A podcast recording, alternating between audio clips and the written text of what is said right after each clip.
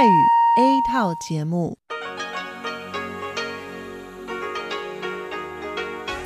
ที่นี่สถานีวิทยุเรดิโอไต้หวันอินเตอร์เนชันแนล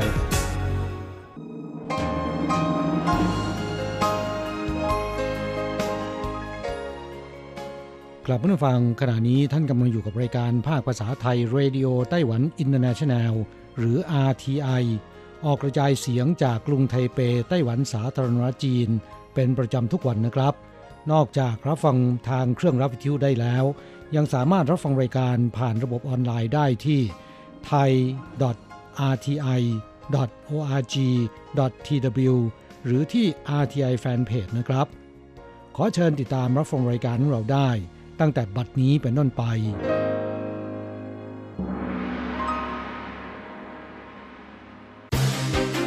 ลำดับแรก ขอเชิญติดตามรับฟัง ข่าวประจำวัน สวัสดีค่ะท่านผู้ฟังที่เคารพ ช่วงของข่าวจากรายการ Radio Taiwan International ประจำวันอังคารที่ 2 กุมภาพันธ์ ปีพุทธศักราช 2564 สำหรับข่าวไต้หวัน มีดิฉันอัญชันทรงพุทธเป็นผู้รายงานค่ะ หัวข้อข่าวมีดังนี้ไต้หวันพบผู้ติดเชื้อโควิด -19 ยืนยันเพิ่มอีก 3 รายล้วนมาจากต่างประเทศ ศูนย์บัญชาการควบคุมโรคไต้หวันยืนยัน กรณีสื่อไต้หวันรายงานวัคซีนไฟเซอร์1 0 0 0 0แสนกว่าโดส จะถึงไต้หวันวันที่ 4 กุมภาพันธ์นี้นั้น ไม่เป็นความจริง The Economist จัดให้ไต้หวันอยู่ในอันดับที่ 2 ด้านสุขภาพส่วนบุคคล ในภูมิภาคเอเชียแปซิฟิกพบหอยนางรมนำเข้าจากเวียดนามมีเชื้อโนโรไวรัส และไวรัสตับอักเสบเอ 3 กุมภาพันธ์เป็นต้นไปแบงก์พาณิชย์ที่รัฐเป็นผู้ถือหุ้นใหญ่ เปิดให้แลกธนบัตรใหม่ แต่ต้องกรอกข้อมูลส่วนบุคคลด้วย พิษโควิดทำมนุษย์เงินเดือนในไต้หวันรับอังเปาน้อยที่สุดในรอบ 8 ปี สถานีรถไฟที่สวยที่สุดในไต้หวันเริ่มเก็บค่าเข้าชม ตั้งแต่วันที่ 1 กุมภาพันธ์นี้เป็นต้นไป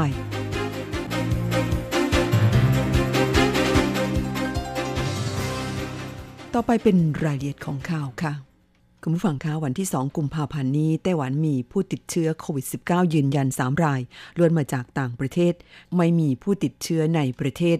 ทำให้ยอดผู้ป่วยสะสมเพิ่มเป็น 915 ราย เสียชีวิต 8 ราย หายป่วยแล้ว 832 ราย และยังรักษาตัวอยู่ในโรงพยาบาลอีก 75 ราย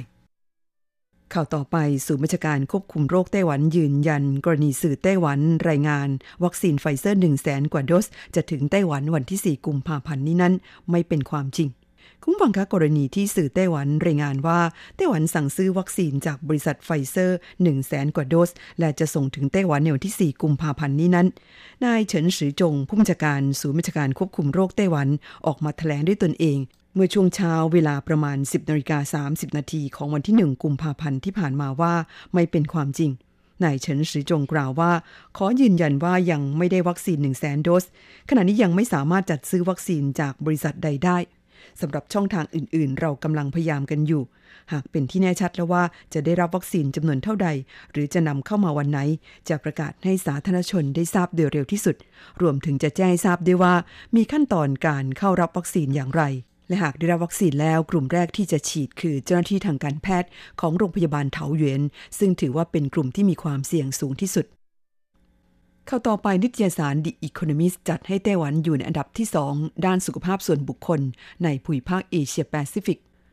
คุณฟังคะเมื่อช่วงปลายสัปดาห์ที่แล้ว นิตยสาร The Economist ได้จัดงานสัมมนาด้านการสร้างระบบดูแลสุขภาพส่วนบุคคล แบบยั่งยืนยาวนานที่สิงคโปร์ พร้อมทั้งได้มีการประกาศดัชนีสุขภาพส่วนบุคคล หรือ PHC Index เป็นครั้งแรกของเอเชียแปซิฟิก โดยมีสถาบันวิจัยอนาคตแห่งโคเปนเฮเกนพร้อมผู้เชี่ยวชาญ 15 ราย ร่วมทำการวิเคราะห์ ด้านความพร้อมของระบบสุขภาพส่วนบุคคล ใน 11 ประเทศของภูมิภาคเอเชียแปซิฟิก ผลการศึกษาพบว่าไต้หวันถูกจัดให้อยู่ในอันดับที่ 2 เป็นรองเพียงสิงคโปร์ ส่วนญี่ปุ่นอยู่อันดับที่ 3 ออสเตรเลียอันดับที่ 4 เกาหลีใต้อันดับที่ 5 ขณะที่จีนอยู่ในอันดับที่ 3 จากท้ายสุด ทั้งนี้ดัชนีสุขภาพส่วนบุคคลนั้นคิดจาก 4 ปัจจัยสำคัญ คือ ด้านข้อมูลข่าวสาร การบริการเทคนิคและนโยบาย ซึ่งไต้หวันได้คะแนนรวมสูงเป็นอันดับ2ของเอเชียแปซิฟิก ข้าต่อไป 3 กุมภาพันธ์เป็นต้นไป แบงก์พาณิชย์ที่รัฐเป็นผู้ถือหุ้นใหญ่ เปิดให้แลกธนบัตรใหม่ แต่ต้องกรอกข้อมูลส่วนบุคคลด้วย ช่วงตรุษจีน ชาวไต้หวันนิยมใช้ธนบัตรใหม่ ใส่ซองอังเปาแจกญาติมิตรหรือลูกจ้าง ที่ผ่านมาธนาคารพาณิชย์ในไต้หวัน จะเปิดบริการให้ประชาชนไปแลกธนบัตรใหม่ได้ ในช่วงก่อนถึงเทศกาลตรุษจีนประมาณหนึ่งสัปดาห์ในปีนี้ก็เช่นกัน โดยธนาคารพาณิชย์ที่รัฐเป็นผู้ถือหุ้นใหญ่เจ็ดแห่ง จะเปิดให้บริการแลกธนบัตรใหม่ตั้งแต่วันพุธที่ 3 กุมภาพันธ์นี้เป็นต้นไป แต่เนื่องจากในช่วงสถานการณ์โควิด -19 จึงขอให้ลูกค้าที่ต้องการแลกธนบัตรใหม่ ต้องกรอกข้อมูลส่วนตัวด้วย Facebook ของกระทรวงการคลังไต้หวันสาธารณจีน โพสต์ข้อความประชาสัมพันธ์ การเปิดให้บริการแลกธนบัตรใหม่ ในช่วงก่อนเทศกาลตรุษจีน ของธนาคารพาณิชย์ ที่รัฐเป็นผู้ถือหุ้นใหญ่ 7 แห่ง ซึ่งประกอบด้วย Bank of Taiwan Land Bank of Taiwan ไต้หวัน Cooperative Bank First Commercial Bank หวานันแบงก์จางฮัวแบงก์ไต้หวัน Business Bank รวมถึงบริษัทไปรษณีย์ไต้หวัน โดยได้คัดเลือกธนาคารสาขารวม 454 แห่ง เปิดให้บริการแลกธนบัตรใหม่ ระหว่างวันที่ 3 ถึง 9 กุมภาพันธ์นี้ แต่เนื่องจากสถานการณ์โควิดในประเทศยังคงลุกลามต่อเนื่อง จึงขอให้ลูกค้าที่เข้าไปแลกธนบัตร หรือใช้บริการของธนาคารพาณิชย์ ต้องสวมใส่หน้ากากอนามัยตลอดเวลา เว้นระยะห่างทางสังคม ปฏิบัติตามมาตรการป้องกันโควิดที่ทางธนาคารกำหนด ซึ่งในปีนี้ผู้ที่ต้องแลกธนบัตรใหม่ยังต้องยืนยันตัวตน กรอกข้อมูลส่วนบุคคล อาทิชื่อนามสกุลและหมายเลขโทรศัพท์เป็นต้น ข่าวต่อไปไต้หวันตรวจพบหอยนางรมนำเข้าจากเวียดนามมีเชื้อโนโรไวรัส และไวรัสตับอักเสบเอสำนักงงานอาหารและยากระทรวงสาธารณสุข และสวัสดิการประกาศรายชื่อ สินค้านำเข้าจากต่างประเทศ ที่ไม่ผ่านมาตรฐานความปลอดภัย รวม 17 รายการ ซึ่งส่วนใหญ่เป็นสินค้าประเภทอาหารทะเล ใบชาและผลไม้ ในจำนวนนี้พบว่าหอยนางรมที่นำเข้าจากเวียดนาม 255 กิโลกรัม ปนเปื้อนเชื้อโนโรไวรัส ที่เป็นต้นเหตุของอาการท้องร่วงเฉียบพลันในเด็กแต่ยังตรวจพบหอยนางรมอีกล็อตหนึ่ง น้ำหนักรวม 270 กิโลกรัม ปนเปื้อนไวรัสตับอักเสบเอจึงได้แจ้งหน่วยงานที่เกี่ยวข้องนำไปทำลายทิ้งแล้ว นอกจากนี้ผลไม้นำเข้าจากญี่ปุ่นหลายรายการก็ไม่ผ่านมาตรฐานความปลอดภัย อาทิส้มเช้งแอปเปิลและแคนตาลูป ส่วนสินค้าประเภทใบชาที่ไม่ผ่านมาตรฐานความปลอดภัย ได้แก่ชาทัชมาฮาลจากอินเดีย และชาโดกาดานจากตุรกีข่าวต่อไปพิษโควิดทำมนุษย์เงินเดือนในไต้หวันรับอังเปาน้อยที่สุดในรอบ 8 ปี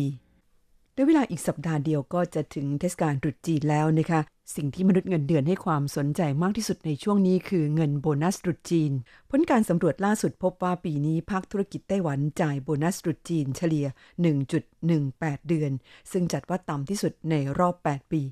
นอกจากนี้ยังพบสภาพการจ่ายเงินโบนัสของภาคธุรกิจแบ่งเป็นสองขั้วได้แก่กิจการที่ได้รับผลกระทบจากสถานการณ์โควิดอย่างรุนแรงจ่ายน้อย เฉลี่ยไม่ถึง 1 เดือน ส่วนธุรกิจที่ไม่ได้รับผลกระทบอาทิอุตสาหกรรมเทคโนโลยีสารสนเทศหรือ IT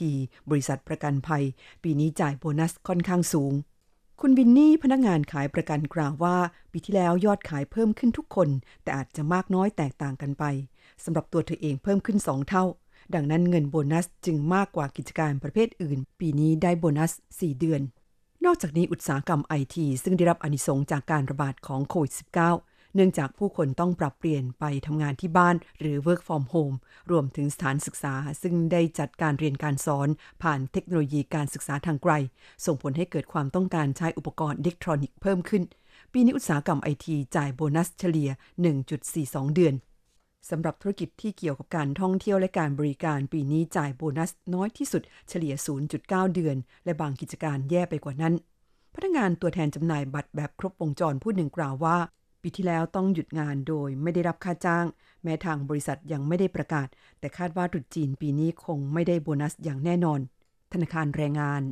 1111 เว็บไซต์จัดหางานที่ทำการสำรวจครั้งนี้เผยว่า จนถึงขณะนี้ยังมีมนุษย์เงินเดือนประมาณ 80%รอลุ้นว่าตรุษจีนปีนี้จะได้โบนัสหรือไม่เข้าต่อไปสถานีรถไฟที่สวยที่สุดในไต้หวัน เริ่มเก็บค่าเข้าชมตั้งแต่วันที่ 1 กุมภาพันธ์นี้เป็นต้นไป สถานีรถไฟตัวเหลียงในเขตไต้หมาหลี่ เมืองไถตง ซึ่งตั้งอยู่ริมทะเลทางตะวันออกของไต้หวัน แม้เป็นสถานีรถไฟเล็ก ๆ ในชนบท แต่ได้ชื่อว่าเป็นสถานีรถไฟที่สวยที่สุดในไต้หวัน แต่ละวันดึงดูดนักท่องเที่ยวไปถ่ายรูปเช็คอินเป็นจำนวนมาก ปีที่แล้วมีนักท่องเที่ยวไปเยือนถึง 200,000กว่าคน อย่างไรก็ดีการที่นักท่องเที่ยวไปเยือนเป็นจำนวนมาก ได้กลายเป็นภาระที่หนักอึ้งของพนักงานทำความสะอาด ในการเก็บกวาดขยะ เพื่อรักษาความสะอาดของสภาพแวดล้อม ขณะนี้ทางสำนักงงานเขตไทหมาลี ได้ประกาศเก็บค่าเข้าชม สถานีรถไฟตัวเหลียง และชายหาดติดชานชลา ภายในสถานีรถไฟคนละ 10 เหรียญไต้หวัน ตั้งแต่วันที่ 1 กุมภาพันธ์นี้เป็นต้นไป ทั้งนี้เพื่อนำรายได้ไปเป็นค่าใช้จ่ายในการว่าจ้างพนักงานทำความสะอาดเพิ่มขึ้น รวมถึงนำไปใช้ในการปรับปรุงสภาพแวดล้อมให้ดีขึ้นท่านผู้ฟังคะที่ท่านรับฟังจบลงไปแล้วนั้น เป็นช่วงของข่าวไต้หวันประจำวันนี้นำเสนอโดยดิฉันอัญชันทรงพุทธค่ะ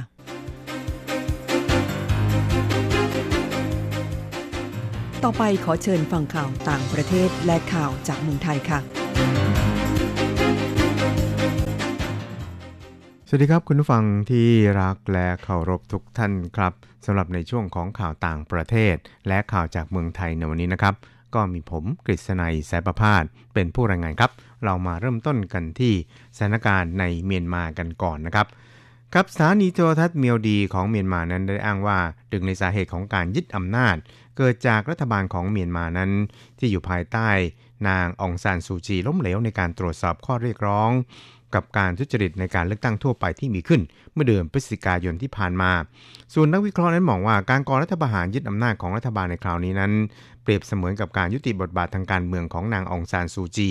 ที่ขณะนี้ถูกควบคุมตัวอยู่ที่บ้านพักครับ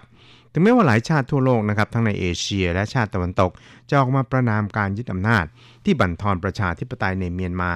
แต่ยังคงมีประชาชนบางส่วน ได้ออกมาชุมนุมเดินขบวนแสดงความยินดี หลังจากกองทัพยึดอำนาจและจับกลุ่มตัวนักการเมืองคนสำคัญของพรรค NLD ครับทางด้านพรรค NLD ก็ได้เปิดเผยข้อความของนางองซานซูจี เรียกร้องให้ชาวเมียนมานั้นออกมาประท้วง การรัฐประหารในคราวนี้ซึ่งจะทำให้ประเทศนั้นกลับไปอยู่ภายใต้เผด็จการ และทำให้สถานการณ์ระหว่างผู้ที่เห็นต่างของทั้งสองฝ่าย ตึงเครียดมากยิ่งขึ้นอย่างเห็นได้ชัดครับ ส่วนพรรคที่ลงชิงชัยการเลือกตั้งประมาณ 90 พักนะครับ มีอยู่ประมาณ 17 พักที่ได้ร้องเรียนต่อความผิดปกติของการเลือกตั้งเมื่อเดือนพฤศจิกายนปีที่แล้ว นอกจากพรรค USDP ที่มีกองทัพหนุนหลังนะครับ ก็ล้วนแล้วแต่เป็นพรรคเล็กทั้งสิ้น ส่วนผู้สังเกตการการเลือกตั้งบอกว่า การลงคะแนนนั้นไม่มีความผิดปกติที่มีน้ำหนักพอ จนสามารถนับเป็นเหตุการณ์โกงเลือกตั้งได้ครับ ขณะเดียวกันนะครับก็มีการตั้งข้อสังเกตว่า การที่พรรค NLD ภายใต้การนำของนางองซานซูจี ได้รับการเลือกตั้งเป็นสมัยที่ 2 และความนิยมของกองทัพเมียนมาลดลง เป็นตัวที่ชี้ให้เห็นถึงการแบ่งฝักแบ่งฝ่ายในเมียนมาอย่างชัดเจน และเป็นส่วนที่โน้มน้าวให้กองทัพเชื่อว่ารัฐธรรมนูญที่ถูกมองว่าการันตีอำนาจของกองทัพนั้น ไม่สามารถสกัดกั้นความท้าทายทางการเมืองในประเทศได้อีกต่อไปครับ บวกกับพลเอกอาวุโสมินอองไลน์ นั้นจะเกษียณอายุในเดือนมิถุนายนนี้นำไปสู่การยึดอำนาจในคราวนี้ครับ ที่อาจกลายเป็นจุดเปลี่ยน ให้เมียนมาหวนกลับไปอยู่ภายใต้แกนนำของรัฐบาลทหาร ซึ่งเป็นสิ่งที่พยายามหลีกหนีมาตลอดเกือบ 50 ปีอีกครั้งครับ อีกข่าวหนึ่งเรามาดูข่าวจากเมืองไทยครับ เป็นข่าวเกี่ยวกับทางด้านโควิดในเมืองไทยนะครับนายแพทย์ทวีสินวิษณุโยธินนะครับโฆษกสบคนั้นก็บอกว่าจังหวัดสมุทรสาครและกทมนั้นยังคงต้องเข้มงวดในการตรวจโควิด -19 ในโรงงาน ขณะที่ประชุมเกี่ยวกับระบบแอปพลิเคชันไทยชนะที่ได้ติดตั้งอยู่นะครับห้างร้านต่างๆ แน่นอนว่าที่ผ่านมาก็ได้รับความร่วมมือดีมาก ต้องขอบคุณกับร้านค้าต่างๆ อันนี้เป้าหมายให้คนใช้งานเพิ่มขึ้น และตอนนี้นะครับก็มีทีมงานที่กำลังนั่งประชุมทำงานกันอยู่ว่า เราติดตั้งระบบนี้แล้วจะสามารถใช้งานได้จริง ใช้ได้แค่เข้าไปดูว่ามีความเสี่ยงอะไรยังไงเท่านั้น ยืนยันเรากำลังทำการพัฒนาระบบอยู่ หากมีความคืบหน้า จะรายงานให้ทราบนะครับ อีกข่าวหนึ่งครับเราไปดูเกี่ยวกับทางด้านแอปเราชนะนะครับ ซึ่งจนถึงขณะนี้ก็มีผู้เข้าลงทะเบียนไปแล้วถึงประมาณ 8 ล้านลายครับ ซึ่งการลงทะเบียนนั้นสามารถตรวจสอบสถานะการรับสิทธิ์ผ่านทางเว็บไซต์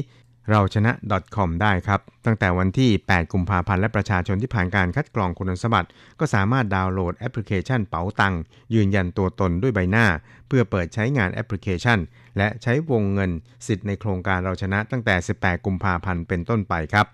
ครับช่วยเราไปติดตามเกี่ยวกับอัตราแลกเปลี่ยนระหว่างค่าเงินเหรียญไต้หวันกับเงินบาทและเงินเหรียญสหรัฐกันครับ หากต้องการโอนเงินบาท 10,000 บาท ต้องใช้เงินเหรียญไต้หวัน 9,570 เหรียญไต้หวัน หากต้องการซื้อเงินสด 10,000 บาท ก็ต้องใช้เงินเหรียญไต้หวัน 9,910 เหรียญไต้หวัน ส่วนตารแลกเปลี่ยนระหว่างค่าเงินเหรียญไต้หวันกับเงินเหรียญสหรัฐในวันนี้ 1 เหรียญสหรัฐต้องใช้เงินเหรียญไต้หวัน 28.25 เหรียญไต้หวันแลกซื้อ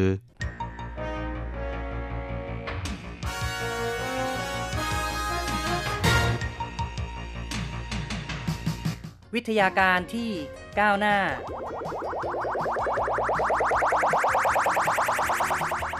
ชีวิตความเป็นอยู่ที่ทันสมัย อะไรที่ใหม่ ๆ ล้ำยุค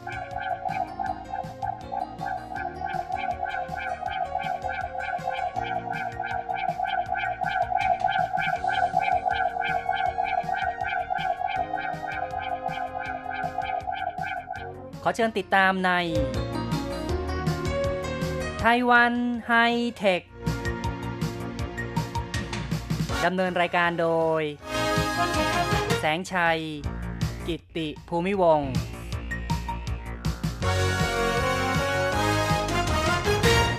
คุณผู้ฟังที่รักครับ พบกันอีกแล้วในรายการไต้หวันไฮเทค ผมแสงชัยนะครับ ในครั้งนี้เราจะคุยกันในเรื่องของการพัฒนาโคเชน ซึ่งก็คือการขนส่งด้วยความเย็นต่ำในไต้หวันนะครับ มีการอาศัยกระบวนการบริหารจัดการทำให้สามารถส่งเสริมสินค้าเกษตรส่งออกของไต้หวัน สร้างโอกาสการค้าได้อย่างมากมาย กล่าวได้ว่าไต้หวันนั้นมีความสำเร็จในการเพาะปลูกพืชผลการเกษตรคุณภาพสูง เพื่อให้การส่งออกสินค้าเกษตรมีความราบรื่น ไร้ข้อจำกัด แล้วก็แข่งขันกับประเทศอื่น ๆ ที่มีต้นทุนการเพาะปลูกที่ต่ำกว่าได้ ปัจจุบันนั้นต้นทุนที่ดินค่าแรงไต้หวันสูงกว่าประเทศอื่น ๆ ที่มีต้นทุนต่ำกว่า จึงมักเผชิญปัญหา การขายสินค้าตัดราคา ซึ่งไต้หวันไม่สามารถสู้ได้ เพราะฉะนั้นก็ต้องพยายามพัฒนาคุณภาพ และหาทางควบคุมคุณภาพในระหว่างการขนส่งด้วย ที่ผ่านมานั้นไต้หวันมีการส่งออกสับปะรดฝรั่งไปยังสหรัฐ ได้ใช้เทคโนโลยีที่มีความก้าวหน้า เป็นการขยายตลาดเพิ่มขึ้น ในการส่งออกสินค้าเกษตรของไต้หวันไปยังสหรัฐจะต้องดำเนินการให้สอดคล้องกับข้อกำหนดทางการกักกันพืช อย่างเช่นสหรัฐเรียกร้องในการส่งออกฝรั่งของไต้หวันนั้น ต้องเก็บในอุณหภูมิ 1 องศา เป็นเวลา 17 วัน เป็นไปตามเงื่อนไขการกำจัดนอนมแมลง ก็ต้องบอกว่าฝรั่งเนี่ยเป็นพาหะของนอนมแมลงบางอย่างที่ไม่มีการพบหรือว่าไม่มีการระบาดในสหรัฐ เพราะฉะนั้นในการส่งออกฝรั่งของไต้หวันไปยังสหรัฐก็ต้องผ่านกระบวนการกำจัดหนอนแมลงเหล่านี้ และมีการพิสูจน์ว่าถ้าเก็บไว้ในความเย็น 1 องศา เป็นเวลา 17 วันแมลงหรือว่าหนอนเหล่านั้นจะตายหรือว่าไข่แมลงเหล่านี้ก็จะฝ่อ ไม่สามารถจะฟักเป็นตัวได้ จึงสอดคล้องตามเงื่อนไขการกำจัดศัตรูพืชของสหรัฐ แต่ว่าในการเก็บฝรั่งไว้ 17 วันที่ 1 องศา บางที อุณหภูมิก็อาจจะต่ำกว่า 1 องศา จึงทำให้ผลไม้คือฝรั่งเหล่านั้น บอบช้ำจากการถูกความเย็นแช่แข็ง เพราะฉะนั้นการส่งออกผลไม้โดยต้องรักษาความเย็นจึงต้องอาศัยความชำนาญหรือว่าต้องอาศัยเทคนิคที่มีความก้าวหน้า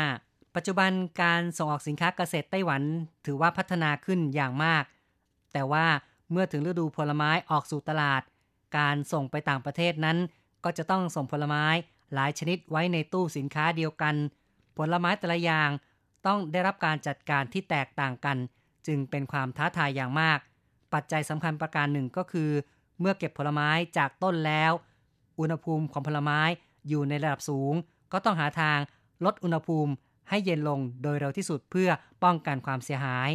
ปกตินั้นผลไม้ที่เก็บจากต้นแล้วยังสามารถเปลี่ยนแปลงได้เรื่อยๆ อุณหภูมิความชื้นในอากาศนั้นล้วนแต่มีผลกระทบต่อผลไม้ทั้งนั้น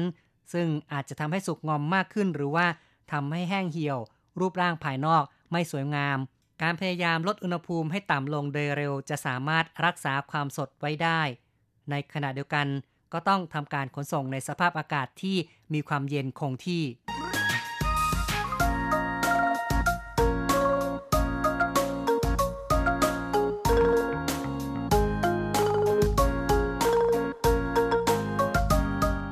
กุญแจสำคัญประการหนึ่งในการที่จะถนอมผักผลไม้นั้น ก็เป็นเรื่องของ cold chain นั่นเองนะครับ cold chain เป็นระบบการควบคุมอุณหภูมิตั้งแต่การผลิตไปจนถึงสินค้าถึงมือผู้บริโภคทีเดียว โดยเฉพาะในกระบวนการขนส่งแบบโคเชนก็ถือว่ามีความสำคัญ ถูกพัฒนาและนำมาใช้มากขึ้นในกลุ่มอาหารและเครื่องดื่ม ทดแทนระบบโลจิสติกแบบเดิม เป็นการรักษาคุณภาพ ลดอัตราการเสียของสินค้า โดยเฉพาะอย่างยิ่งก็สินค้าประเภท เนื้อสัตว์ ผักผลไม้ อาหารทะเล อาหารสำเร็จรูป เครื่องดื่มผลิตภัณฑ์จากนมนะครับ ซึ่งมูลค่าตลาดจาก cold chain logistics นั้น ก็มีมูลค่าสูงขึ้นเรื่อยๆ เพราะว่าอุตสาหกรรมหลายๆอย่างก็นิยมที่จะใช้ระบบ cold chain ในการถนอมอาหารในการขนส่งมากขึ้น ปริมาณการขนส่งอาหารสดต่างๆ ไปยังประเทศ อื่น ๆ นั้นมีแนวโน้มเพิ่มขึ้นแบบก้าวกระโดด ปกตินั้น cold chain logistics นั้นจะประกอบด้วย 2 กิจกรรมหลักก็ได้แก่ การควบคุมอุณหภูมิคลังสินค้า และการขนส่งแบบควบคุมอุณหภูมิ กระบวนการขนส่งหรือว่าโลจิสติกส์นั้นมีความสำคัญ แต่ว่าในความเป็นจริง cold chain ก็มีความหมายที่ครอบคลุมกว้างกว่านั้นนะครับโคเชนหรือว่าโซ่ความเย็นนั้นถือว่าเป็นโซ่อุปทานที่มีการควบคุมหรือว่าเลือกใช้สภาวะอุณหภูมิ ความชื้นสัมผัส บรรยากาศ สภาพแวดล้อม วิธีการบรรจุ หรือบรรจุภัณฑ์ที่เหมาะสม กับผลิตผลหรือว่าผลิตภัณฑ์แต่ละอย่าง ตลอดทั้งโซ่อุปทาน ตั้งแต่การเก็บเกี่ยว การรักษา การแปรรูป การบรรจุหีบห่อการขนส่ง การกระจายสินค้า รวมถึงการบริหารจัดการ เวลาต่างๆ เพื่อให้สามารถยืดอายุการเก็บรักษา และการรักษาคุณภาพของสินค้าให้ดีที่สุด จากการวิจัยค้นคว้านั้นก็มีการสรุปนะครับว่าอุณหภูมิสำหรับโคเชนของผลิตภัณฑ์แต่ละอย่างนั้น จะมีความแตกต่างกัน อย่างเช่น อุณหภูมิมากกว่า 25 องศาเซลเซียส ก็จะเหมาะกับอาหารแห้ง หรือเหมาะกับยารักษาโรคทั่วไปก็ได้นะครับ หรือว่าเครื่องมือแพทย์บางอย่างสำหรับการแช่เย็นอุณหภูมิ 2-8 องศาเซลเซียสนั้น ก็จะเหมาะกับผักผลไม้สด แล้วก็นมเนื้อสัตว์ ในด้านผลิตภัณฑ์ยาเครื่องสำอางนั้น ก็จะเหมาะกับผลิตภัณฑ์บำรุงผิว และก็การเก็บวัคซีน แต่ถ้าว่าเป็นการแช่แข็งที่ต่ำกว่า 18 องศาเซลเซียสนะครับ คืออุณหภูมิที่ต่ำกว่า 18 องศาเซลเซียสนั้นก็จะเหมาะกับอาหารแช่แข็งพร้อมทาน หรือว่าอาหารแช่แข็งพร้อมปรุง และก็เหมาะกับวัคซีนโปลิโอ ชนิดรับประทาน OPV ระดับอุณหภูมิที่ต่ำลงไปอีกนะครับ คือ ลบ 25 องศาเซลเซียสนั้นก็จะเหมาะการเก็บไอศครีม คุณผู้ฟังครับ นี่ก็เป็นตัวอย่างของการควบคุมอุณหภูมิสำหรับสินค้าชนิดต่างๆ เก็บไว้ในอุณหภูมิที่แตกต่างกัน ขั้นตอนหรือว่าองค์ประกอบของการบริหารห่วงโซ่ความเย็นนั้น มีหลายขั้นตอนซึ่งอาจจะเริ่มตั้งแต่ที่ฟาร์มนะครับ ก็จะมีการเก็บรักษาความเย็นตั้งแต่ฟาร์มทีเดียว ตั้งแต่ขั้นตอนการปลูกการเก็บนะครับ แล้วก็ขั้นตอนต่อไปนั้นก่อนที่จะนำมาแปรรูป หรือว่านำไปบรรจุหีบห่อนั้นก็ยังจะต้องรักษาความเย็นเอาไว้ให้เหมาะสม ขั้นตอนการเก็บเข้าคลังสินค้าก็เช่นกัน และต่อไปก็เป็นขั้นตอนการขนส่งนะครับ ไม่ว่าจะเป็นการขนส่งด้วยทางเรือทางอากาศทางรถก็ตามแต่ ก็ต้องมีเครื่องทำความเย็นตู้รักษาความเย็นที่เหมาะสม ไปถึงที่ร้านค้าแล้วก็ตามนะครับ ก็ยังจะต้องควบคุมในเรื่องของความเย็นด้วยเช่นกัน การจัดวางสินค้าก็ต้องจัดวางไว้ในตู้เย็น และเมื่อผู้บริโภคซื้อไปนะครับ ในขั้นตอนระหว่างการขนส่งไปยังผู้บริโภค หรือแม้แต่ผู้บริโภคซื้อไปแล้ว เก็บไว้ในบ้านก็ยังต้องพยายามรักษาความเย็นด้วย ทั้งหมดนี้ก็ถือว่าเป็นกระบวนการที่ต้องดำเนินการตั้งแต่ต้นจนถึงผู้ซื้อคนสุดท้ายหรือว่า ผู้บริโภคด้วยสำหรับสินค้าเกษตรหรือว่าอาหารนั้น การจัดการโซ่ความเย็นสำคัญมาก หากว่ามีจุดใดจุดหนึ่ง ในข้างต้น เปลี่ยนแปลง จนอยู่ในช่วงที่ไม่เหมาะสมหรือว่าอยู่ในภาวะที่ไม่เหมาะสมนานเกินไป ก็จะเป็นอันตรายในด้านความปลอดภัยอาหาร การจัดการห่วงโซ่ความเย็นที่มีประสิทธิภาพจึงเป็นช่องทางหนึ่งที่จะเพิ่มมูลค่าสินค้าเกษตรอาหาร และสามารถขยายช่วงเวลาการเก็บอาหารได้ เป็นการรักษาคุณภาพให้เหมือนของสดหรือว่าเป็นผลิตภัณฑ์ใหม่ โคเชนยังสามารถลดอัตราการสูญเสีย สร้างความปลอดภัยอาหาร ลดเวลาในการตรวจสอบคุณภาพ และทำให้สินค้าถึงมือผู้บริโภคที่รวดเร็วขึ้น ตลอดจนเป็นการเพิ่มมูลค่าสินค้าทำให้สามารถขายสินค้าในตลาด พรีเมียมหรือว่าตลาดระดับบนนะครับ ที่มีราคาสูงมากขึ้น และยังเป็นการเปิดโอกาสในการขยายตลาดไปยังต่างประเทศ ก็เหมือนกับสินค้าของไต้หวันจำพวกผักผลไม้ต่างๆ ที่ขยายตลาดไปยังต่างประเทศได้มากขึ้น การจัดการเรื่องห่วงโซ่ความเย็นหรือว่าโคเชนนั้นนับว่าเป็นเรื่องที่มีความซับซ้อนแล้วก็ต้องอาศัยการวางแผนที่ดีนะครับ ไม่งั้นเนี่ยก็อาจจะ เป็นเรื่องที่สิ้นเปลืองก็เป็นไปได้เหมือนกัน เพราะเป็นการทำแบบสูญเสียโดยปรับประโยชน์เพิ่มต้นทุนโดยไม่จำเป็น ในกรณีผู้บริหารจัดการเรื่องห่วงโซ่ความเย็นไม่มีความรู้ในเรื่องการใช้อุณหภูมิ หรือว่าการกำหนดความชื้นบรรยากาศวิธีการบรรจุที่ดี ก็จะทำให้ระบบโคเชนนั้นมีความล้มเหลว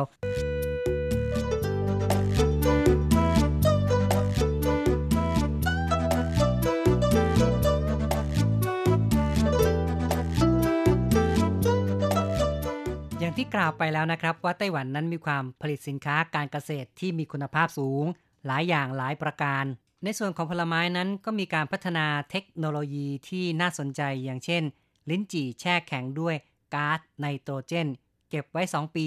ก็ยังคงมีความสดใหม่และหวานฉ่ำได้มีการทดลองจนประสบความสำเร็จแล้ว ลิ้นจี่ที่เก็บไว้แบบนี้ เมื่อปอกเปลือกออกมา จะเห็นเนื้อขาว กัดกินเข้าไปก็หวานฉ่ำมาก เนื้อแน่นเต็มด้วยลิ้นจี่เหล่านี้ไม่ได้เป็นของสด แต่ว่าเก็บไว้ข้ามปีก็ยังได้ ยังสามารถคงความสดใหม่ด้วยการใช้เทคโนโลยีที่มีความล้ำสมัย กลุ่มเกษตรกรที่ประสบความสำเร็จในการเก็บลิ้นจี่ให้สดเหล่านี้ก็อยู่ที่ทางนครไทยจงเขาบอกว่าใช้หลักการคือทำให้เย็นด้วยแก๊สไนโตรเจน แรงดันสูง แล้วก็แช่แข็งไว้ในอุณหภูมิติดลบ 100 องศาเซลเซียสทีเดียว ปกตินั้นลิ้นจี่ที่ใช้วิธีแช่เย็นแบบปกตินั้น เก็บไปไม่กี่วันเปลือกก็จะดำซึ่งเต็มที่ก็เก็บได้ไม่เกิน 21 วัน แต่ว่าเทคนิคการแช่แข็งแบบฉับพลันนั้น เก็บได้นานถึง 2 ปีทีเดียว จึงสามารถส่งออกไปได้ทั่วโลกด้วย และในอนาคตนั้น ผู้คนก็สามารถที่จะรับประทานลิ้นจี่แช่แข็งที่มีสภาพเหมือนกับลิ้นจี่สดใหม่ และมีความหวานฉ่ำสามารถ กินได้ตลอดทั้งปี เพราะแช่แข็งไว้ในสต็อกได้ข้ามปี ตัวอย่างสินค้าเกษตรอีกอย่างหนึ่งที่ถือว่าประสบความสำเร็จในการส่งออกนั่นก็คือ ผักสด ซึ่งกลุ่มเกษตรกร อีกกลุ่มหนึ่ง ซึ่งอยู่ทางภาคกลางที่ไม่เหลียวเมืองวินลินนั้น มีการปลูกผักกาดหอม ผักกาดแก้วเป็นจำนวนมาก สามารถส่งออกในรูปแบบการแช่เย็น โดยระยะเวลาการขนส่งยาวนานถึง 28 วัน ก็สามารถที่จะส่งไปได้นะครับ โดยตลาดหลักก็ส่งไปทางตอนออกกลาง คณะกรรมการการเกษตรของไต้หวันบอกว่า เมื่อทำการเก็บผักเหล่านี้แล้ว ก็ต้องลดอุณหภูมิ ให้เย็นลงอย่างรวดเร็ว เข้าสู่ห่วงโซ่ความเย็นหรือว่าโคเชน โดยเร็วเพื่อรักษาคุณภาพ โดยปกตินั้นไต้หวันจะส่งผักกาดหอมผักกาดแก้ว ไปที่ญี่ปุ่น เกาหลี สิงคโปร์ที่เป็นประเทศใกล้ ๆ แต่ว่าตอนนี้ก็สามารถพัฒนาเทคโนโลยีในการขนส่ง ประสบความสำเร็จส่งไปยังตอนออกกลางได้ ถือว่าขยายตลาดได้เพิ่มมากขึ้น การพัฒนากระบวนการขนส่งแบบโคเชนของไต้หวันในการส่งผักสดเนี่ยจะต้องคำนึงถึงความแม่นยำนะครับคำนวณระยะเวลาในการเก็บเกี่ยวในการขนส่ง เมื่อเกษตรกรเก็บผักมาแล้วต้องทำให้เย็นลงภายในเวลา 4 ชั่วโมง ก็คือว่า ต้องรีบคัดแบ่งเกรดให้เสร็จ แล้วก็เก็บเข้าไปในคลังสินค้าความเย็นต่ำในทันที แต่เดิมนั้นในกระบวนการขนส่งด้วยความเย็นนั้นต้องใช้เวลาไม่เกิน 20 วัน แต่ตอนนี้ขยายได้ถึง 28 วัน และเมื่อถึงปลายทางแล้ว ยังมีไลฟ์เชลฟ์ซึ่งก็คือระยะเวลาที่จะวางสินค้า ไว้บนหิ้งเนี่ยวางได้อีก1สัปดาห์ คุณภาพของผักเมื่อไปถึงปลายทางนั้น อยู่ในสภาพที่ดีมาก คือสินค้าที่มีคุณภาพดีนั้น มีสูงถึง 98%การส่งออกผักไปขายในตะวันออกกลาง โดยเฉพาะที่ซาอุดิอาระเบีย ซึ่งเป็นพื้นที่ทะเลทรายนั้น จะได้กำไรมากกว่าในไต้หวันอีก 10%ทีเดียวก็นับว่าขายได้ในราคาที่ดีขึ้น เพราะว่าในตะวันออกกลางเป็นพื้นที่ทะเลทรายจำเป็นต้องนำเข้าผักสดจากต่างประเทศ คุณผู้ฟังครับการพูดคุยในรายการไต้หวันไฮเทคในวันนี้ ในเรื่องของการพัฒนาโคเชน การขนส่งด้วยความเย็นต่ำไต้หวันที่ประสบความสำเร็จขยายตลาด สินค้าเกษตรได้หลายอย่างหลายรายการ เห็นทีต้องขอยุติลงก่อนนะครับ อย่าลืมกลับมาพบกับไต้หวันไฮเทคในครั้งต่อไป สวัสดีครับ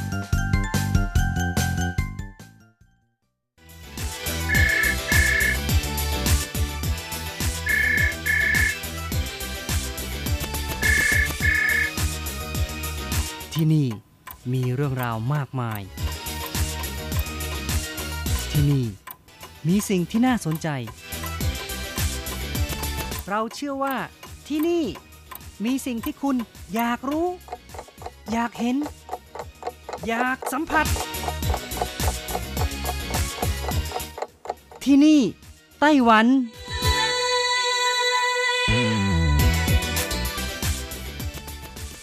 วัสดีค่ะ คุณผู้ฟังพบกันอีกแล้วนะคะ ในช่วงเวลาที่นี่ไต้หวันกับรจรัสยนสุวรรณพร้อมกับเนื้อหาสาระที่ดีๆ ที่เกี่ยวข้องกับในไต้หวันนำมาเล่าสู่กันฟัง ประจำทุกสัปดาห์ สัปดาห์นี้เช่นกันค่ะ มีเรื่องราวของเลือดเป็ดในไต้หวันนะคะ ที่อร่อยอร่อยขนาดนี้ก็ส่งไปขายฮ่องกงและญี่ปุ่นแล้วนะคะนำมาเล่าสู่กันฟังค่ะ ถ้าพูดถึงเลือดเป็ดแล้วหลายๆ คนก็คงจะคิดถึง สุกี้หมาล่าเลือดเป็ดนะคะ ที่มีความนุ่มๆหนึบๆแล้วก็ไม่คาวเดือดปุดๆ อยู่ในหม้อนะคะ หรือไม่ก็เลือดเป็ดเต้าหู้เหม็นก็อร่อยไม่แพ้เช่นกันค่ะ ซึ่งสุกี้หมาล่าเลือดเป็ดก็ถือเป็นอาหารของคนไต้หวันที่ คนหลายคนชื่นชอบอย่างหนึ่งนะคะ ไม่เพียงเท่านั้นค่ะ นักท่องเที่ยวต่างชาติที่มาเที่ยวในไต้หวันก็ชื่นชอบไม่น้อยนะคะ แม้แต่คนไทยเราก็ชอบกันค่ะ ยิ่งเป็นหน้าหนาวแล้วนะคะ สุกี้ร้อนๆแซ่บๆเผ็ดๆแบบชาลิ้นสำหรับคนที่ชอบรสจัด รับรองว่าไม่ผิดหวังแน่เลยค่ะดังนั้นในวันนี้ก็เลยอยากจะนำเรื่องของเลือดเป็ดที่นิยมนำมาใส่ในสุกี้หมาล่า ตลอดจนวิธีการผลิตที่เข้มงวดในเรื่องของความถูกสุขอนามัยมาเล่าสู่กันฟัง ซึ่งเชื่อว่าเลือดเป็ดก็ยังสามารถนำมาประกอบอาหารได้อีกหลายๆ เมนูที่นับไม่ถ้วนค่ะ ไม่ว่าจะเป็นขนมจีนน้ำยา แกงเขียวหวานก๋วยเตี๋ยวเป็ดพะโล้ถั่วงอกผัดกับเลือดเป็ดเป็นต้นค่ะ โอ้โห ฟังดูแล้วก็ยิ่งอยากจะกินกันใช่ไหมคะ ค่ะ เลือดเป็ดภาษาจีนก็จะเรียกกันว่าย่าเสียค่ะ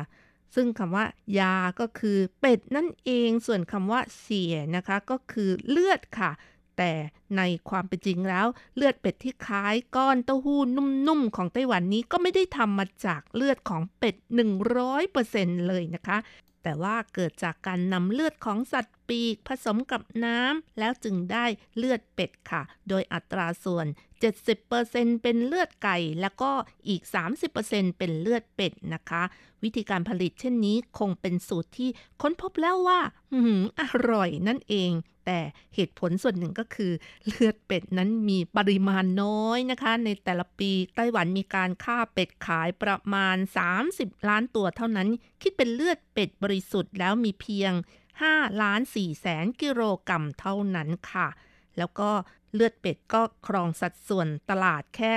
10%เพราะฉะนั้นถือว่าน้อยไม่เพียงพอกับความต้องการของตลาดนั่นเอง เพราะฉะนั้นทางด้านผู้ประกอบการจึงมีการผสมเลือดไก่เลือดหาน แล้วก็เลือดเป็ดเข้าด้วยกัน เมื่อเติมน้ำเข้าไปก็เกิดความนุ่มนะคะ และเพื่อไม่ให้ผู้บริโภคเกิดความสับสนหรือกล่าวหาว่าหลอกลวงผู้บริโภคนะคะ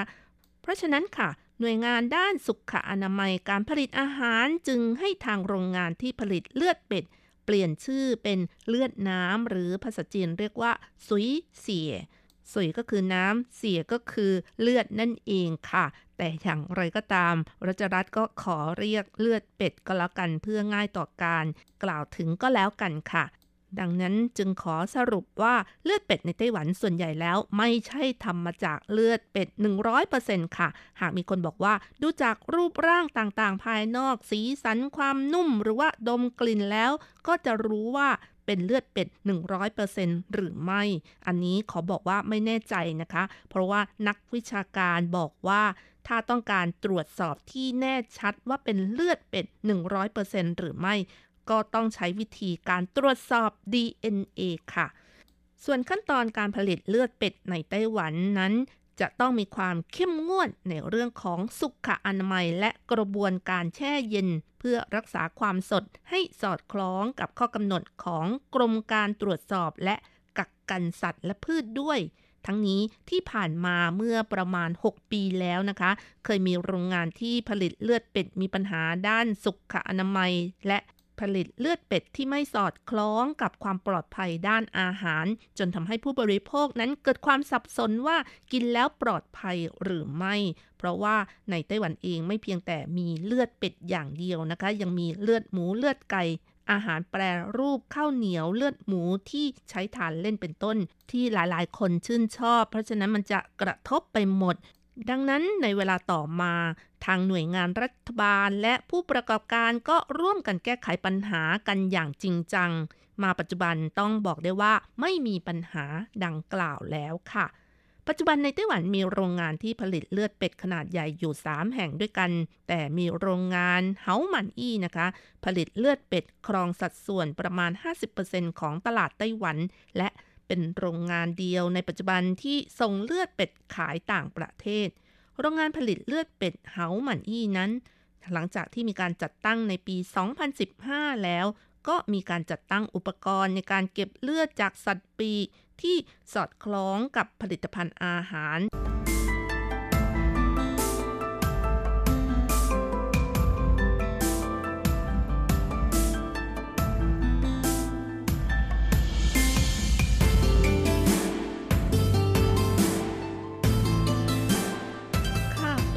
งอี้ ผู้จัดการโรงงานเหาหมันอี้บอกว่า หลังปรับปรุงระบบ และติดตั้งเครื่องไม้เครื่องมือในโรงฆ่าสัตว์ปีกแล้ว ทุกขั้นตอนของการขนส่งจากต้นสายจนกระทั่งถึงโรงงานแปรรูป ล้วนมีการใช้อุณหภูมิต่ำในการเก็บรักษา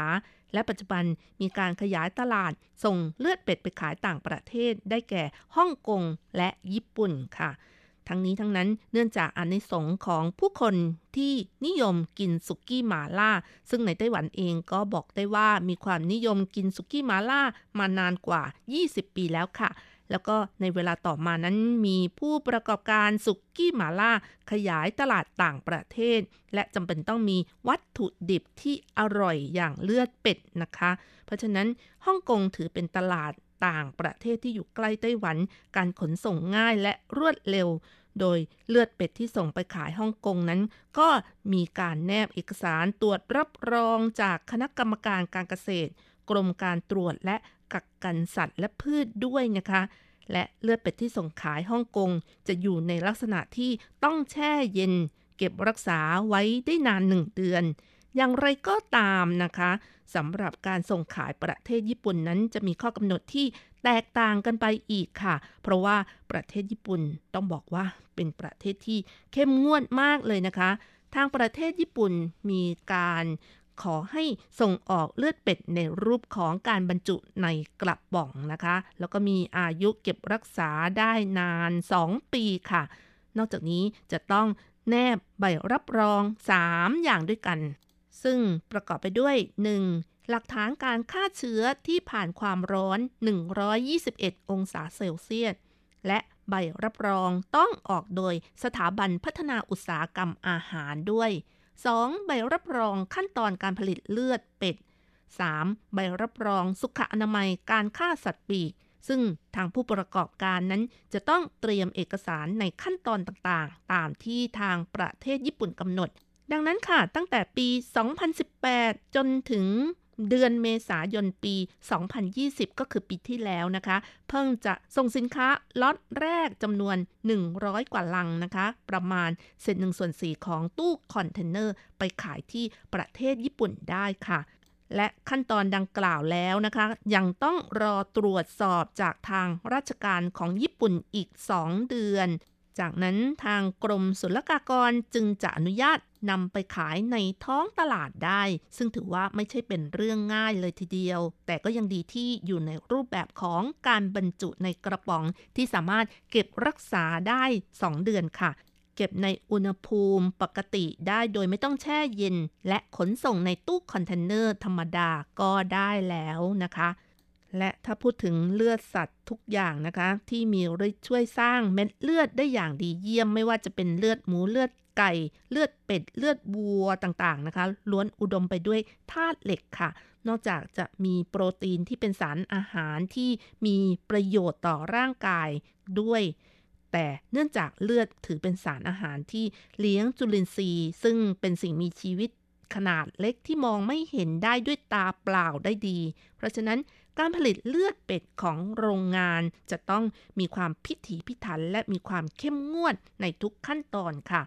เริ่มตั้งแต่เป็ดหรือไก่ที่เข้าไปในโรงฆ่าเพื่อเก็บรวบรวมเอาเลือด แล้วส่งไปยังโรงงานแปรรูปอาหาร จะต้องใช้สายโซ่ความเย็น ควบคุมอุณหภูมิให้ต่ำกว่า 7 องศาเซลเซียส ตลอดกระบวนการซึ่งบอกได้ว่ามีความเข้มงวดในเรื่องของการควบคุมอุณหภูมิที่เย็นต่ำกว่า กระบวนการผลิตผลิตภัณฑ์นมที่เก็บรวบรวมน้ำนมจากฟาร์มโคเสียอีก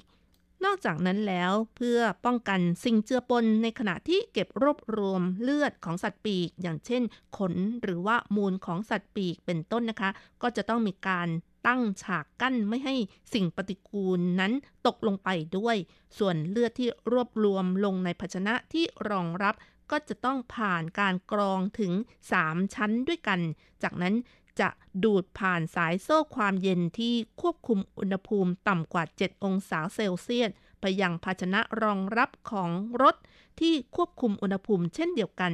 แล้วก็ส่งต่อไปยังโรงงานแปรรูปเป็นเลือดเป็ด ซึ่งทางโรงฆ่าสัตว์ปีกจะร่วมมือกับโรงงานแปรรูปเลือดเป็ด โดยค่าใช้จ่ายของอุปกรณ์ติดตั้งสำหรับการรวบรวมเลือดสัตว์ปีก จะมีโรงงานแปรรูปเป็นผู้รับผิดชอบค่ะ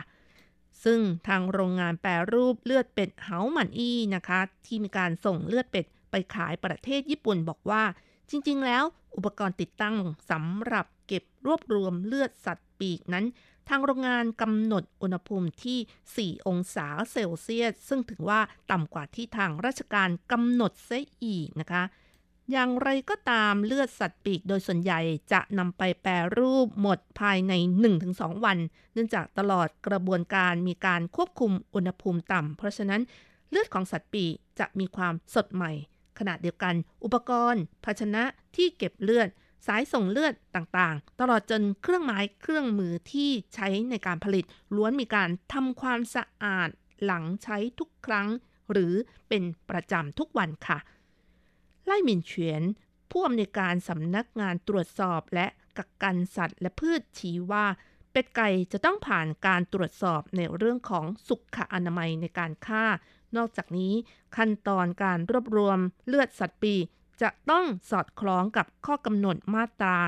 12 และข้อกำหนดของการเก็บรวบรวมเลือดสัตว์ปีกสำหรับการบริโภคด้วย ซึ่งสัตว์ปีกเหล่านี้จะต้องไม่เป็นโรคด้วย แต่ใช่ว่าเลือดของสัตว์ปีกที่ไม่เป็นโรค จะสามารถนำมาบริโภคได้ทั้งหมดข้อสำคัญอยู่ที่ว่าขั้นตอนการรวบรวมเลือดนั้น สอดคล้องกับข้อกำหนดด้านสุขอนามัยหรือไม่ นอกจากนี้ หากจำเป็นต้องเติมสารเติมแต่งก็ต้องเป็นเกรดที่กินได้ และต้องมีการบันทึกลงไว้ด้วย ซึ่งข้อกำหนดด้านสุขอนามัยของวัตถุดิบในการผลิตเลือดเป็ดนั้น ไม่ว่าจะเป็นเลือดเป็ดที่บริโภคในประเทศ หรือส่งไปขายต่างประเทศ ก็จะต้องปฏิบัติตามข้อกำหนดที่เหมือนกันหมด ใช่ว่าส่งต่างประเทศต้องเป็นอีกเกรดหนึ่งแต่ว่าบริโภคในประเทศก็เป็นอีกแบบหนึ่งค่ะ แต่จะมีความแตกต่างกันตรงที่ว่ามีการแช่เย็นหลังจากออกจากโรงฆ่าสัตว์ปีกแล้วหรือไม่เท่านั้นเอง ทั้งนี้ทั้งนั้นมีบางโรงงานแปรรูปเลือดเป็ดนะคะ ตั้งอยู่ข้างๆ โรงฆ่าสัตว์ปีก เลือดเป็ดไก่ที่ผ่านการกรองแล้วก็จะส่งตรงไปยังโรงงานแปรรูปที่อยู่ติดกันโดยตรง เพื่อผลิตเป็นเลือดเป็ดทันที จากนั้นจึงจะส่งเลือดเป็ดไปขายในท้องตลาดของไต้หวัน ส่วนกระบวนการผลิตเพื่อส่งขายต่างประเทศก็จะต้องผ่านการแช่เย็นตามที่กฎระเบียบวางไว้ค่ะนี่ก็ถือว่ามีความเข้มงวดมากนะคะ เพราะฉะนั้นคุณผู้ฟังที่ชอบกินเลือดเป็ดนะคะ ก็ไว้วางใจได้ค่ะ เอาละค่ะคุณผู้ฟังเวลาของรายการหมดลงอีกแล้วค่ะ อย่าลืมค่ะ กลับมาติดตามเรื่องราวดีๆ ในช่วงเวลาที่นี่ไต้หวันกับรจรัสได้ใหม่ สัปดาห์หน้า เวลาเดียวกันสำหรับวันนี้ ขอให้คุณผู้ฟังทุกท่านโชคดี มีความสุขสวัสดีค่ะ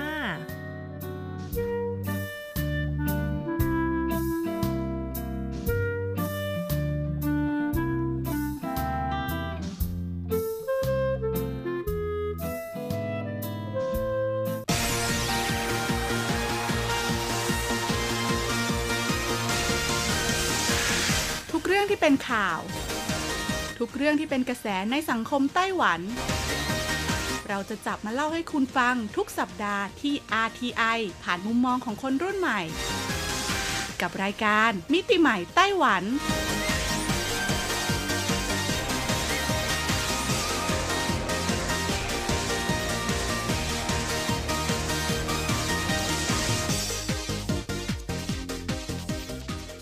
วัสดีค่ะ คุณผู้ฟัง RTI ที่คารพทุกท่านขอต้อนรับเข้าสู่รายการมิติใหม่ไต้หวันค่ะ รายการที่จะนำเสนอเรื่องราวดีๆ เรื่องราวใหม่ๆ ที่เกิดขึ้นในไต้หวันนะคะดำเนินรายการโดยดิฉันดีเจยุ้ยมณพรชัยวุฒิค่ะ สำหรับเรื่องราวของเราในสัปดาห์นี้ค่ะบอกเลยว่าต่อเนื่องมาจากสัปดาห์ที่แล้วนะคะ หากใครจำได้ค่ะสัปดาห์ที่แล้วเนี่ยยุ้ยได้พูดถึง 1 สถิติของคนไต้หวันที่น่าสนใจมากๆค่ะ นั่นก็คือเรื่องราวของ 20 อันดับสิ่งของนะคะ ที่เรียกได้ว่าคนไต้หวันเนี่ยมีความต้องการมากๆ ในปี 2020 ที่ผ่านมาค่ะ ซึ่งความต้องการสิ่งของเหล่านี้ของคนไต้หวันเนี่ยไม่ใช่แค่ต้องการแบบว่าอืมอยากได้อยากมีคือใช้อารมณ์ว่าแบบจะต้องมีให้ได้อย่างนั้นเลยนะคะ แล้วก็เกิดการแย่งชิงกันจนทำให้ราคาจำหน่ายในตลาดเนี่ยพุ่งสูงขึ้นเป็นอย่างมากเลยทีเดียวค่ะ เรามาทวนกันหน่อยดีกว่านะคะว่า 10 อันดับนะคะก็คือ 11ถึง20 ในสัปดาห์ที่แล้วเนี่ยมีอะไรบ้างนะ อย่างแรกเลยนะคะก็คือเป็นเกมนะคะเป็นอุปกรณ์อย่างหนึ่งในการเล่นเกมค่ะ เขาเรียกว่าเจียนเซินหวนนะคะ ซึ่งเกมออกกำลังกายที่ใช้สวิตหรือว่า Nintendo Switch เนี่ยจะต้องมีเจ้าอุปกรณ์ตัวนี้จึงจะสามารถเล่นได้ ซึ่งก็เป็นที่นิยมมากๆเลยทีเดียว ต่อมาอันดับที่12ก็คือเครื่องวัดอุณหภูมิร่างกายค่ะ อันดับที่ 13 ก็คือเครื่องนวดนะคะ อันดับที่ 14 ค่ะก็คือเรื่องราวของหนิวโรเมียน หรือว่าบะหมี่เนื้อวัวเจ้าดังนะคะ อันดับที่ 15 ค่ะก็คือขนมปังแผ่นนะคะ หรือว่าขนมปังโทสนั่นเอง อันดับที่ 16 ค่ะก็เป็นเรื่องราวของบัตร Easy Card รูปแบบต่างๆนะคะ อันดับที่ 17 ก็คือเรื่องราวของร้านขายชาบูในสไตล์ของซัวเถานะคุณผู้ฟัง อันดับที่ 18 ค่ะก็คือเป็นอุปกรณ์ในการป้องกันอัคคีภัยนะคะ อันดับที่ 19 ค่ะก็เป็นเสื้อนะคะของดาราดังคนไต้หวันนะที่เสียชีวิตไปเมื่อปีที่แล้วค่ะ แล้วก็อันดับที่ 20 ค่ะ เป็นเรื่องราวของขนมคุณผู้ฟังนะคะ เป็นคุกกี้ในสไตล์ฮอลแลนด์นะคะ ที่ต้องบอกเลยว่าได้รับความนิยมมาก ๆ และในวันนี้ค่ะเราก็จะมาต่อกันในอันดับที่1ถึง10 คุณผู้ฟัง มาดูกันดีกว่าค่ะว่า 10 อันดับแรกนะคะ ของสิ่งของในปี 2020 ที่คนไต้หวันบอกว่าต้องมีต้องได้นะคะ แล้วก็ต้องพยายามหามาให้ได้เนี่ยมีอะไรกันบ้าง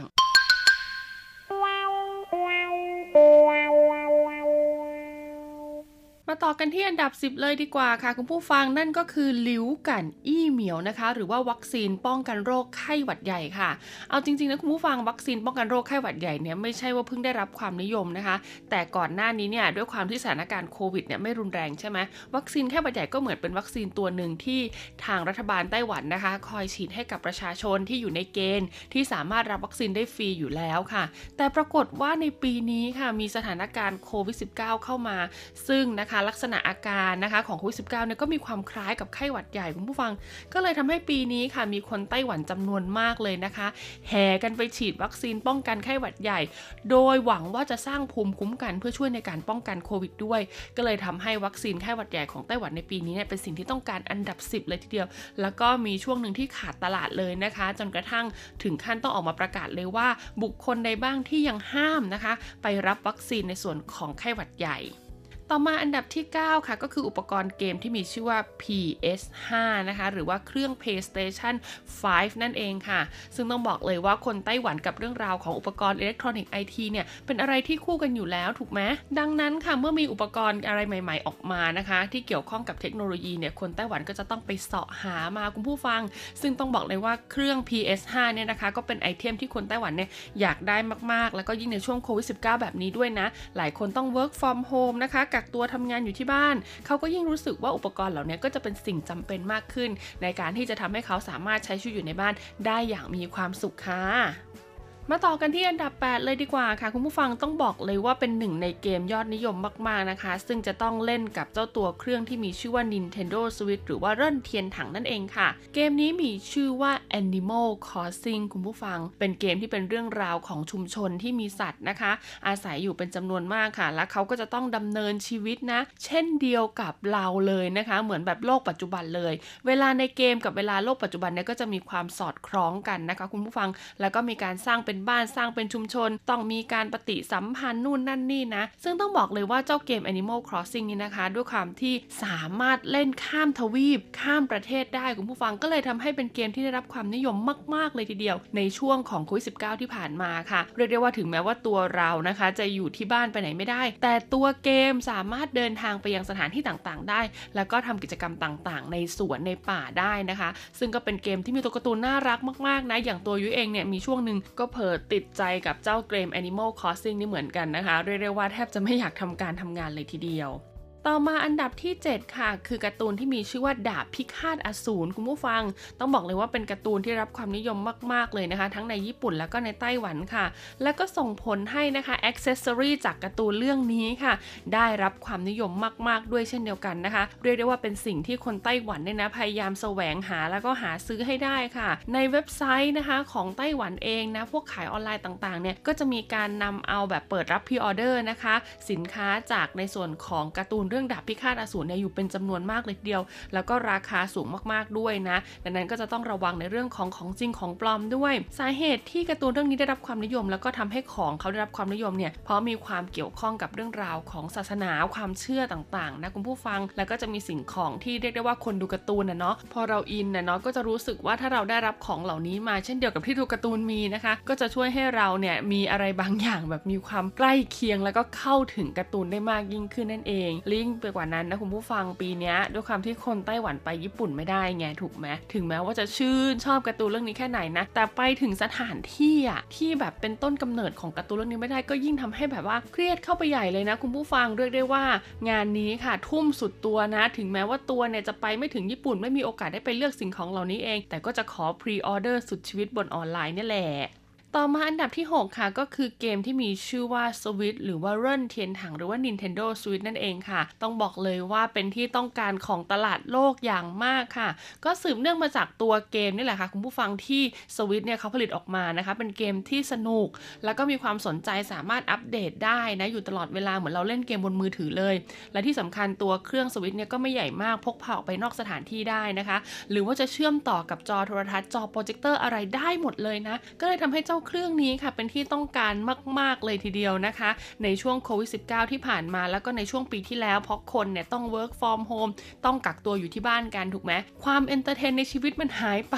นะคะ แล้วก็ Switch หรือว่า Nintendo Switch เนี่ยก็ถือเป็นการตอบโจทย์นะคะ ในส่วนของการสร้างความ entertain ภายในครอบครัวนั่นเองนะ ต้องบอกเลยค่ะราคาเปิดตัวของ Switch เนี่ยนะจริง ๆ ก็อยู่ประมาณหมื่นต้นๆนนะคะหมื่นหนึ่งถึงหมื่นห้านะคะแล้วแต่ว่าคุณซื้อมาจากแหล่งไหนถูกไหมแล้วก็พอช่วงหลังจากที่เขาเปิดตัวไปแล้ว ราคาก็เริ่มลดลงเรื่อยๆ เพราะเขาก็มีรุ่นใหม่ออกมา รุ่นแรกๆที่เขาเปิดตัวเนี่ยก็ราคาตกลงมาอยู่ที่ประมาณ 8 9 0 0 0อ่าแต่ปรากฏว่าพอช่วงคุย19 ค่ะ สวิตได้รับความนิยมมากขึ้น ไอ้เจ้าตัวแรกนี่แหละคุณผู้ฟังที่ใครซื้อมาแล้วตั้งแต่แรกๆเนี่ยนะแล้วอยากจะขายเป็นมือสองนะราคาถีบขึ้นไปถึงเกือบ 20,000 เลยทีเดียวละค่ะ มาต่อกันที่อันดับ 5 เลยดีกว่าค่ะ คุณผู้ฟังนั่นก็คือโทรศัพท์มือถือ iPhone 12 นั่นเอง เรียกได้ว่าเป็นสิ่งที่สาวก iPhone ในไต้หวันรอคอยกันมาก ๆ เลยนะคะ กับ iPhone 12 นะ ที่เขาบอกว่ามีนวัตกรรมที่แบบหืมหลากหลายมากยิ่งขึ้นนะคะ แล้วก็มีให้เลือกเนี่ยหลากหลายแบบเลยนะ ทั้ง 12 ธรรมดา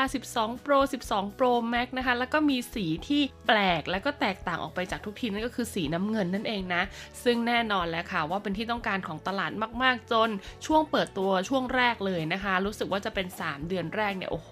นะสีที่คุณอยากได้รุ่นที่คุณอยากได้เนี่ยก็ต้องจองกันเรียกได้ว่าเป็นข้ามเดือนกันเลยทีเดียวนะคะ แต่ตอนนี้ก็ถือว่าอยู่ในสถานภาพที่โอเคแล้วนะ ใครที่อยากซื้อ iPhone 12 ตอนนี้ก็สามารถไปที่ช็อปแล้วก็สามารถหาซื้อได้แล้วนะคะ แต่แต่ก็ยังมีแหละค่ะว่าสีที่คุณอยากได้เนี่ยอาจจะไม่มีก็ได้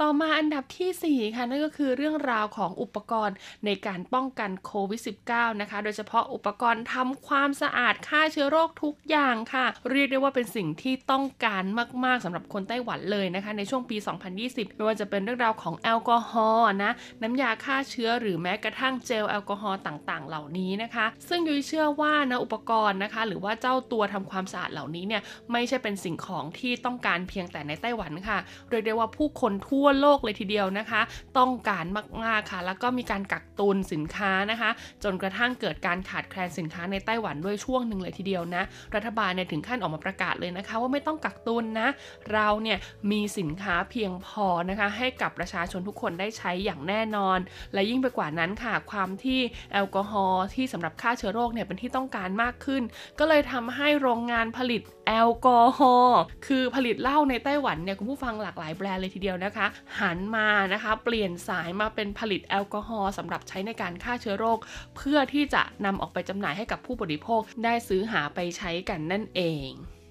มาต่อกันที่อันดับ 3 เลยดีกว่าค่ะนั่นก็คือเรื่องราวของคูปองซันเป้ยเจี้ยนค่ะ หรือว่าคูปองกระตุ้นเศรษฐกิจนั่นเองคุณผู้ฟัง ต้องบอกเลยล่ะค่ะว่าปีนี้ไต้หวันมีการแจกคูปองตัวนี้ด้วยนะคะ เพราะว่าไต้หวันเนี่ยก็เผชิญอยู่กับสภาวะที่เศรษฐกิจถดถอยนะคะ จากการที่นักท่องเที่ยวต่างชาติเนี่ยไม่สามารถเดินทางเข้ามาได้ค่ะ ต้องบอกเลยว่าภาคธุรกิจหลายอย่างในไต้หวันนะคะ ก็เกิดอาการซบเซาลงนะคุณผู้ฟัง ก็เลยทำให้จะต้องหาแผนการกระตุ้นเศรษฐกิจค่ะ ด้วยการออกคูปองที่เรียกว่าซันเปยเจียนเนี่ยแหละนะคะ ให้ประชาชนเนี่ยได้ซื้อหากันในราคา 1,000 เหรียญไต้หวัน แต่ว่าคูปองที่ประชาชนได้ไปเนี่ยมีมูลค่าถึง 3,000 เหรียญไต้หวันเลยทีเดียวนะ สามารถเอาไปใช้จับจ่ายซื้อของนะคะไม่ว่าจะเป็นซื้อตามห้างสรรพสินค้าร้านสะดวกซื้ออะไรก็ตามนะคะ ร้านที่เข้าโครงการนะได้หมดเลย หรือว่านะคะจะเอาเป็นการผูกกับบัตรเครดิตอ่าแล้วก็ใช้รูดซื้อของออนไลน์ได้ด้วยนะ ก็ต้องเรียกได้ว่าเป็นอีกหนึ่งโครงการที่ดีมากๆนะคะ แล้วก็แน่นอนค่ะว่าคนไต้หวันส่วนใหญ่แล้วเนี่ยก็จะชื่นชอบกับการได้จับได้สัมผัสมากกว่านะคะ ก็เลยทำให้ในช่วงประมาณอาทิตย์แรกของการจำหน่ายซันเปยเจวยเนี่ยนะโอ้โห บอกเลยว่าถึงขั้นเว็บล่มนะคะไปรษณีย์แต่ละแห่งที่จำหน่ายเนี่ยก็มีคนไปต่อคิวรอยาวเหยียดเลยทีเดียวละค่ะ มาต่อกันที่อันดับ 2 เลยดีกว่าค่ะ กับสิ่งของที่คนไต้หวันต้องการมาก ๆนะคะ ในช่วงปี 2020 ที่ผ่านมาก็คือเรื่องราวของกระดาษทิชชู่ มาม่า และก็ในส่วนของอาหารกระป๋องนั่นเอง กระดาษทิชชู่ภาษาจีนก็คือเว่ยเซิงจือนะคะ มาม่าภาษาจีนก็คือเผาเมียนค่ะบะหมี่กึ่งสำเร็จรูปอาหารกระป๋องก็คือกว้านโถนะคะ ต้องบอกเลยว่ามีช่วงหนึ่งนะที่เหมือนกับเขาเนี่ยรู้สึกว่าสถานการณ์โควิดนี่มันรุนแรงมากขึ้นนะคะ ก็เกรงว่าแต่ละเมืองเนี่ยจะเกิดการล็อกดาวน์อ่าถ้าเกิดการล็อกดาวน์ท่านหมายความว่าการขนส่งสินค้าอะไรต่างๆเนี่ยก็จะหยุดชะงักลงนะคะก็เลยทำให้ประชาชนจำนวนมากเลยล่ะค่ะ ไปกวาดซื้อพวกอาหารแห้งต่างๆเนี่ยนะคะ มาจนหมดเชลเลยทีเดียวผู้ฟัง ก็เลยต้องร้อนถึงท่านนายกของไต้หวันนะคะซูเจินชางค่ะ ออกมาทำโฆษณาเลยนะว่าไม่ต้องกักตุนสินค้านะคะ เรามีสินค้าอุปโภคบริโภคเพียงพอให้กับประชาชนอย่างแน่นอน ซึ่งสถานการณ์ที่ประชาชนนะคะแห่ไปกักตุนสินค้าเนี่ยยูรู้สึกว่าจะมีอยู่ 2 ช่วงด้วยกันนะ อารมณ์แบบเหมือนกับประชาชนได้รับข่าวปลอม ผ่านทางสื่อโซเชียลมีเดียเนี่ยแหละค่ะ แล้วก็แห่ไปกักตุนกันสุดท้ายค่ะจนถึงทุกวันนี้นะ ก็ต้องบอกเลยว่าไต้หวันเนี่ยไม่มีการล็อกดาวน์และที่สำคัญค่ะ ไม่มีเรื่องราวของการขาดแคลนสินค้าอุปโภคบริโภคเหล่านี้ด้วย และสุดท้ายอันดับที่ 1 ค่ะ กับสิ่งของที่คนไต้หวันต้องการมาก ๆ ในปี 2020 ที่ผ่านมานะคะ ซึ่งต้องบอกเลยว่าหลาย ๆ คนเดาออกอยู่แล้วค่ะ มีอะไรเอ่ยที่ยังไม่ได้พูดถึง นั่นก็คือเรื่องราวของโคเจ้าหรือว่าหน้ากากอนามัยนั่นเองคุณผู้ฟัง ต้องบอกเลยล่ะค่ะ ว่าไม่ใช่แค่เฉพาะไต้หวันเท่านั้นค่ะ ทั่วโลกโดยเฉพาะประเทศฝั่งเอเชียนะคะมีความต้องการหน้ากากอนามัยมาก ๆ ค่ะ ต้องบอกเลยว่าช่วงแรกนี่คือแพงมากนะคุณผู้ฟังนะราคานี่ดีตัวไปถึงแผ่นละเกือบ 10เหรียญไต้หวันเลยทีเดียวค่ะ ตอนนี้หน้ากากอนามัยก็ลดราคาลงมาเรียบร้อยแล้วนะคะ ดังนั้นค่ะเมื่อเขาราคาถูกลงสิ่งสำคัญเลยนะคะ เราก็ควรจะต้องให้ความร่วมมือในการสวมใส่หน้ากากอนามัยมากขึ้นค่ะ เพื่อป้องกันการแพร่ระบาดของโควิด -19 นะคะ แล้วก็จะได้ไม่ต้องเกิดการกักตุนหรือว่าต้องกลับมาซื้อหน้ากากในราคาแพงๆกันอีกเนาะซึ่งต้องบอกเลยว่าหน้ากากอนามัยในไต้หวันนี้นะคะ ก็มีทั้งที่ผลิตในไต้หวันเอง แล้วก็ผลิตจากที่อื่นนะคะ และตอนนี้ด้วยความที่ตลาดเนี่ยเริ่มอยู่ตัวแล้วก็จะมีหน้ากากอนามัยเป็นลวดลายต่างๆ สีต่างๆเนี่ยออกมาให้ซื้อกันด้วยนะคะ ดังนั้นใครก็ตามที่อาศัยอยู่ในไต้หวันนะ และมีพี่น้องอยู่ในเมืองไทยนะคะ ต้องการหน้ากากอนามัยยุ้ยแนะนำว่าซื้อส่งไปให้เมืองไทยได้เลยนะคะ บอกเลยว่าคุ้มอย่างแน่นอน เป็นยังกันบ้างแล้วคะกับเรื่องราวของ 20 อันดับค่ะ สิ่งของที่จำเป็นมาก ๆ ในปี 2020 นะคะ ยุ้ยเชื่อว่าแต่ละประเทศมีความต้องการสิ่งของที่แตกต่างกันออกไปค่ะ และ 20 อันดับนี้ก็เป็นเรื่องราวที่คนไต้หวันต้องการนั่นเองสำหรับวันนี้หมดเวลาแล้วพบกันใหม่สัปดาห์หน้า สวัสดีค่ะตรงนี้ที่มีเธอแค่มองหันมาก็เจอได้เจอ แต่คงไม่มีวันเวลาใดๆเลย วันเวลาที่สองใจจะหันมา เข้าหา